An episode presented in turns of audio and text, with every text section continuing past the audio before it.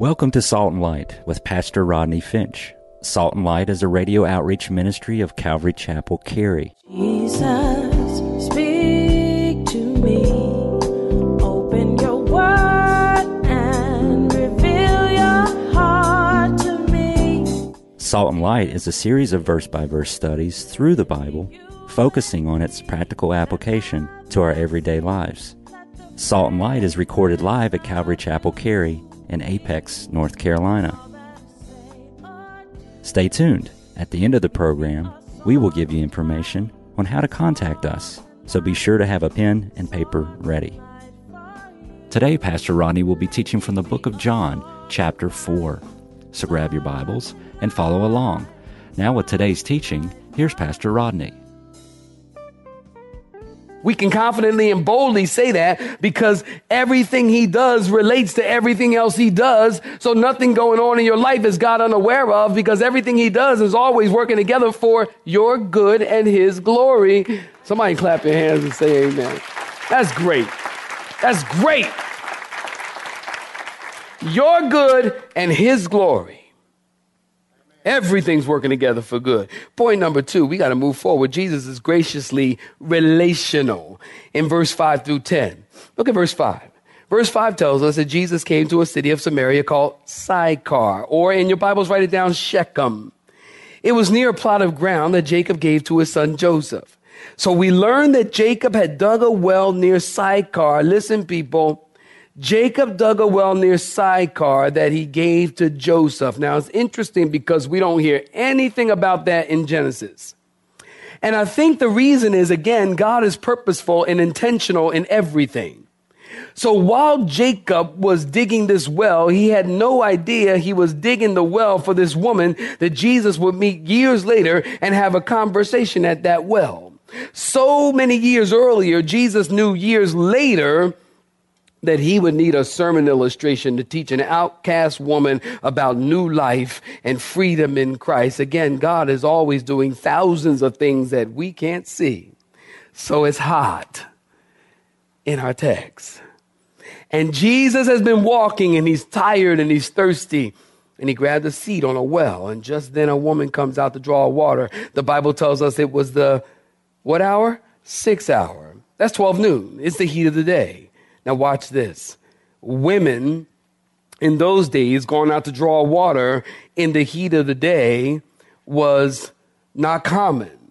Women in those days would draw water in the morning, in the cool of the day, or at dusk in the cool of the day, but never in the heat of the day. The reason this woman is drawing water in the heat of the day is because she's not one of the girls. She's a social outcast.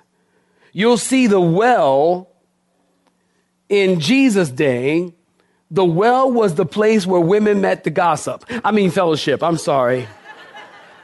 I don't know how that slipped out. The place where the women get. See, you got to understand something. The well in those days was a place where news was spread.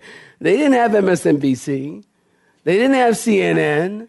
They didn't have WRAL, they had the well. Well, this woman wasn't one of the girls.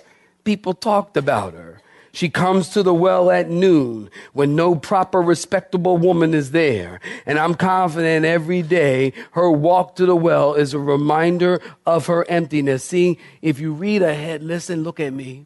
If you read ahead in the story, you'll find out that this woman had five husbands and this woman uh, was currently living with a man who was not her husband. So this woman is a social outcast. She's not one of the girls. She's been married five times. Five times she's tried to start over. Five times she's tried to build a new life. And now she's given up on marriage and she's living with a man. So Jesus comes to this well. Why? Because he was thirsty and he knew there was a woman there who was also thirsty for new life. Jesus was thirsty. Listen, you know what that tells us? That tells us that Jesus was human. Uh, need more than five people to say amen. He was human. He was thirsty. Jesus was 100. I've told you, haven't I? Jesus was 100% man and 100% God. Jesus is God come in human flesh, not a cosmic spirit who didn't leave footprints in the sand like the Gnostics taught. Jesus was tired emotionally, physically, wearied. Jesus got hungry. And Hebrews tells us we have a high priest who was in all points touched with our infirmities, yet without sin. Jesus understands temptation. Jesus understands hunger. Jesus understands thirst. So Jesus is weary and he took a seat on the well.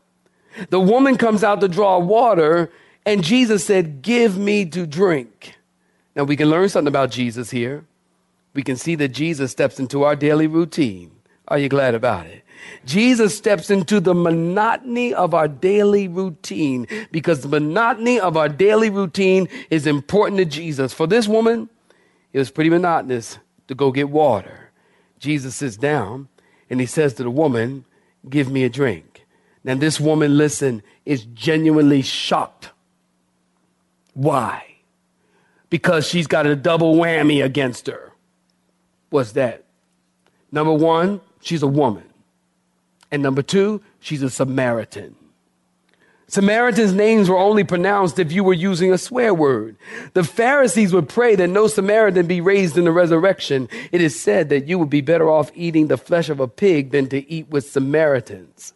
Secondly, she was a woman, a Samaritan woman. That's a double whammy. The rabbis taught a Jew shouldn't talk to a woman in public. You wouldn't talk to your wife in public. If you saw her walking down the street, you wouldn't say, Hey, honey. You would ignore her. You wouldn't talk to your mother or your daughter in public. There was a sect of the Jews that was so religious, when a woman came around, they walked with their eyes closed. They were called the bump and stumble Jews. True. I'm not making this up. So, this woman is really shocked. And she says, Why are you talking to me? I'm a woman and I'm a Samaritan. And Jesus looked at her and said, Would you give me a drink of water? Now keep in mind, saints, look, listen to me. Keep in mind, this woman does not, does not know Jesus. She does not know Jesus is God. This woman knew men. This woman was quite familiar with men and game.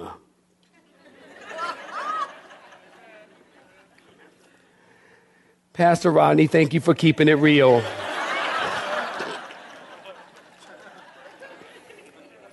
this woman, she didn't know she was talking to God.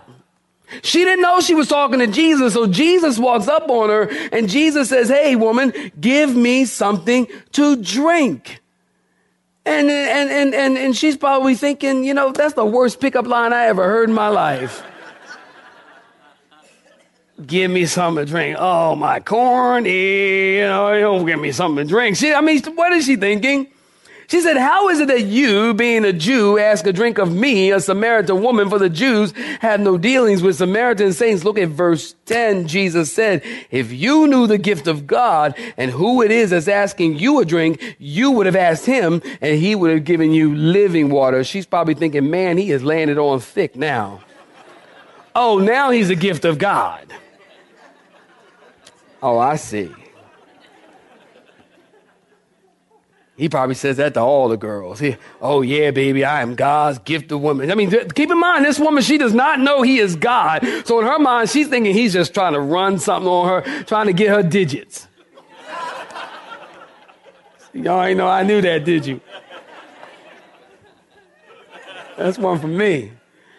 Now, listen, there's a play on words here when Jesus says living water, because living water you got your pen? Living water, bubbling water, running water was rare in those days. A well or a cistern was everywhere. If you've been to Israel with us, you know these huge cisterns at Masada. When you look into a well or a cistern, there was stuff floating around. You probably get all your four, four food groups in, in the water. Proteins and green stuff and but running water or a fountain or something bubbling up was a premium. And obviously, this well of Jacob had a deep source of bubbling water and living water. It was called the gift of God. Like today, you might have children in a lemonade stand and they're like, buy some lemonade. When, Mister, you want a Cup of lemonade and 25 cents for some lemonade. Get your lemonade here. Well, in Jesus' day, they would be selling the gift of God. Hey, stop and buy the gift of God. The gift of God. The gift of God was running water. Jesus said, if you would have known the gift of God and who it is that says to you to give me a drink, you would have asked and he would have given you living water. Jesus is saying, you don't know the gift and you don't know the gift giver. Now, the thing that I want you to notice today, listen, today and when you come back next week, I want you to notice how Jesus lovingly and gently, and might please hear me, lovingly and gently and graciously leading this woman through a process. And the process is intended to bring her to a saving knowledge of the Messiah. Notice up until verse 14, and that's my text today. We'll come back next week. But up until verse 14, not once yet has Jesus mentioned this woman's sin. Not once has Jesus slammed her with the Bible and Bible verses. Not once did Jesus say, Hey, let's stop and pray and you can repent of those five husbands and the man you live in shacking up with is not your husband. You need to repent. Not once. Christians, if you want people to come to know Jesus, then we got to stop hitting them with the Bible the first four minutes of introduction. I'm going to wait while somebody clap your hands and say amen there. That's true. You got to stop. You want to do what Jesus did? Then stop beating folk up with the Bible. How about talking to people? How about meeting people where they're at? How about loving on people and just meeting them and greeting them and loving on them? And, and you don't have to always spit out, well, John 3.16 says, oh, for God to love the world. Then he gives on 1 John 4, 7 and 8, for God is love, love and love is of God. And everyone that loves born of God knows God. And he that loves not is not born of God, God does love. And oh, by the way, it says right here that uh, if you don't know God, then you're going to hell. There it is, right there. There's hell. Hell, right there.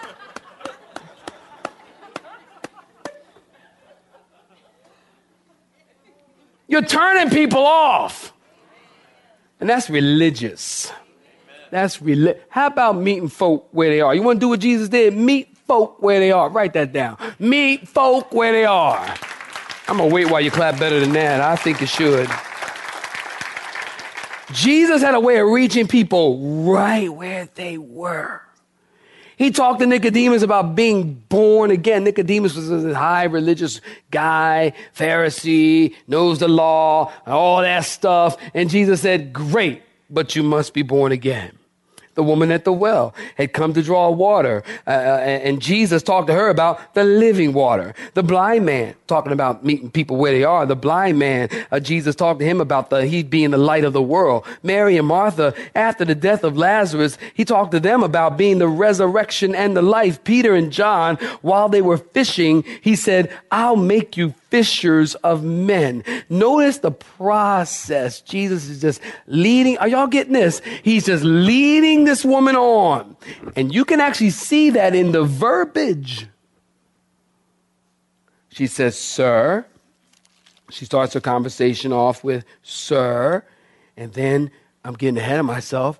In 19, she says, I perceive you are a prophet. And then she gets down to verse 25 and she says, Oh, you must be the Messiah.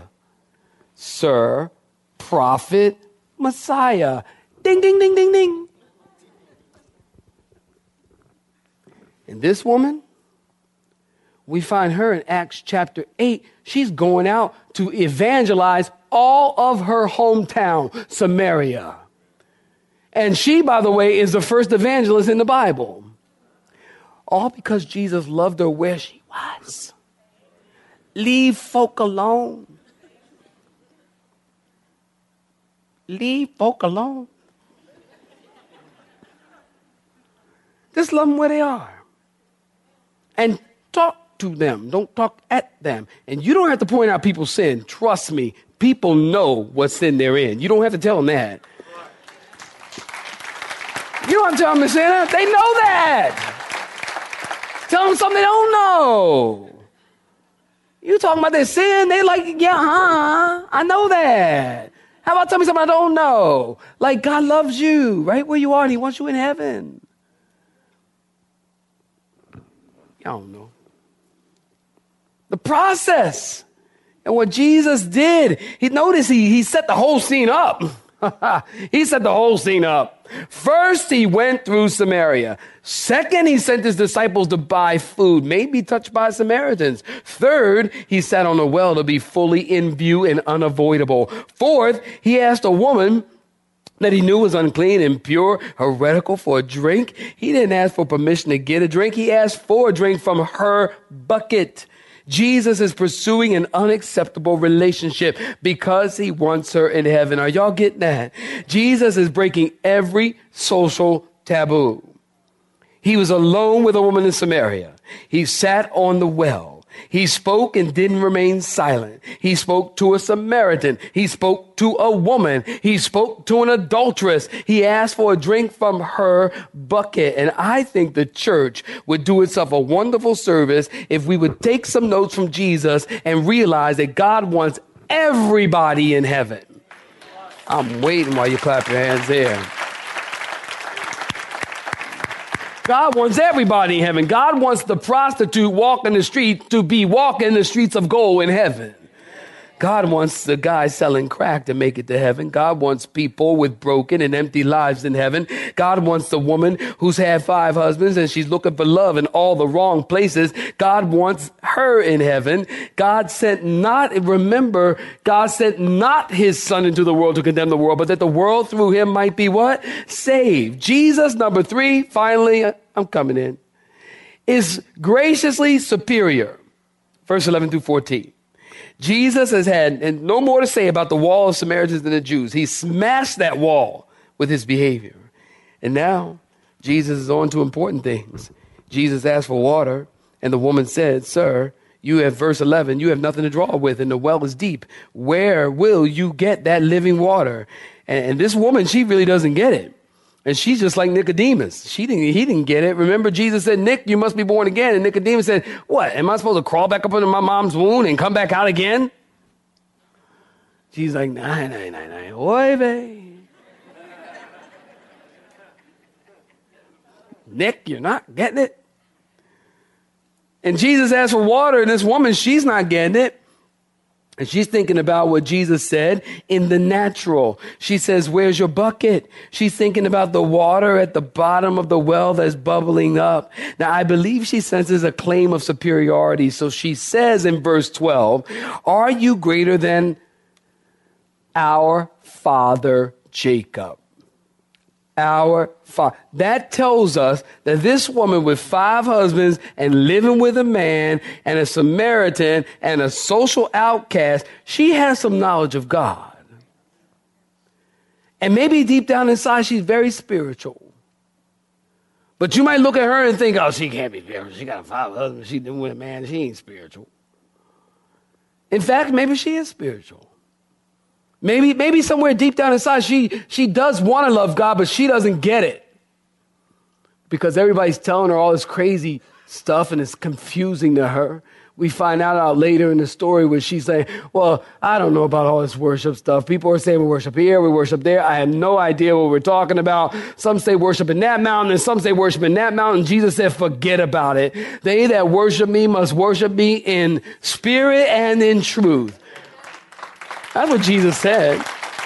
And so I get the impression this woman is, I get the impression, I'm just kind of getting behind the story here, that this woman is spiritual. That she wants to know our father Jacob.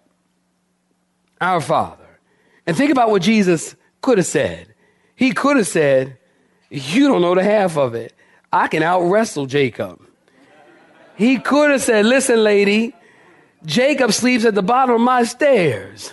Jesus could have said, Sweetie, you know Jacob's well. I know Jacob well. He could have said that. Jesus says, Yes, I'm greater and superior to Jacob. And my gift is superior to Jacob. And my water is superior to Jacob's. And my well is superior to Jacob's. And my sons and my daughters are superior to Jacob's because they never die. Look at verse 13 and 14. Jesus moves this woman from drinking to thirst. Jesus said, whoever drinks of this water, and I gotta believe he's pointing because that's like a normal body function. behavior, like pointing, whoever drinks of this water will thirst again, pointing to the well. But whoever drinks of the water that I will give will never thirst, but the water that I shall give him will become in him a fountain of water springing up into everlasting life. Jesus moves a woman from can I have a drink to thirst. The word drink in the Greek is in the present participle. It means continually drinks. Whosoever continually drinks of this natural water will thirst again. Jesus said, whosoever continually drinks of this well. This woman continually drank of the wells of the world. Five husbands, one man she's living with, she's not married to. She's still thirsty. Jesus saying, as a matter of fact, yes, I'm greater than Jacob. Because if you continue to drink Jacob's well, you'll be thirsty again. But if you drink the water that I give, it will be in you a fountain bubbling up of living water, springing up unto eternal life. Jesus hasn't said it yet, but he's wearing her down. Are you getting this? He's wearing her down. He's saying, sweetie, you're here every day at noon and you're still thirsty. Jesus says, I'm going to give you something that will change you internally because what we drink or what we take in externally doesn't satisfy you and you'll thirst again. Say amen. Business deal, thirst again. Promotion, thirst again. New car, thirst again. Good movie, thirst again. Drugs, thirst again. Money, thirst again. Relationships, thirst again. Earthly love, thirst again. There's nothing in this life that satisfies the deep longing inside the heart of man. There was a theologian by the name of Pink, and he said, The seat of the thirst within man lies too deep for the waters of the earth to quench. Somebody once said, there's a God shaped vacuum in the heart of every man which cannot be filled by any created thing, but only by God, the Creator, made known through Jesus Christ. Jesus said, if you drink from the water Jesus gives, you'll never thirst again. The water that Jesus gives will become a fountain in him. In other words, there's nothing new on the outside, but there's something new on the inside, something you've never experienced before. Now let me close right here with contrasting John chapter 3. Y'all still with me? Or you, y'all going yet? Okay. John chapter 3. I'm going to contrast John chapter 3 and John chapter 4. Obviously, John chapter 3, we talked about Nicodemus. In John chapter 4, we have the woman at the well. Nicodemus was a Jew, the woman, a Samaritan. Nicodemus, respected, a religious leader. Uh, the woman was a social outcast. Uh, again, Nicodemus is a respected religious leader. This woman is an immoral, unnamed woman. Nicodemus is a cool contemplator. The woman, a hot debater. She responds seven times to Jesus. Jesus speaks in the cool of the night to Nicodemus. Jesus is speaking in the heat of the day to the woman. John chapter three, Nicodemus begins the conversation. John chapter four, with the woman, Jesus begins the conversation. Nicodemus fades out of the story and the woman goes out and evangelizes her city. Nicodemus represents the truth that no one is above the need for the gospel. And the Samaritan woman represents the truth that no one is too low to be noticed by Jesus. Isn't that great? That's just great. And it's interesting because what we have here is opposites with common ground. What's that? Their need for Jesus. Everybody needs Jesus. Am I right about it? Everybody needs Jesus. Well, Jesus said, I'm going to give you water that you'll never thirst again. And the woman is thinking Jesus is talking about natural water. Well, then in verse 15, you read in your own time, Jesus said, uh, the woman said to Jesus, I would love not to have to come here every day at noon with a stone jar and hide my face. If you could do that, that'd be great because this bucket is heavy. And I'm going to leave you right there on the cliffhanger. What will it take to break through to her? Jesus, will he give up on her? Will she? No, you know that. Will, will, will, will she give Jesus a drink of water? You got to come back next week. I'll tell you more.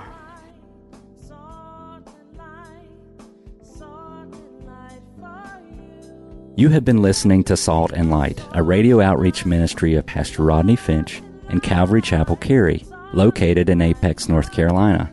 Join Pastor Rodney Monday through Friday at this same time. For information regarding service times, you can contact us at 1 800 293 0923.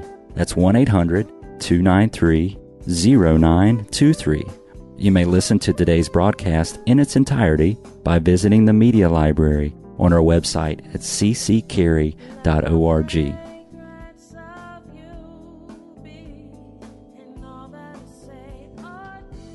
We would like to thank you for tuning in to Salt and Light and pray that you have been blessed. Until next time, may you be salt and light.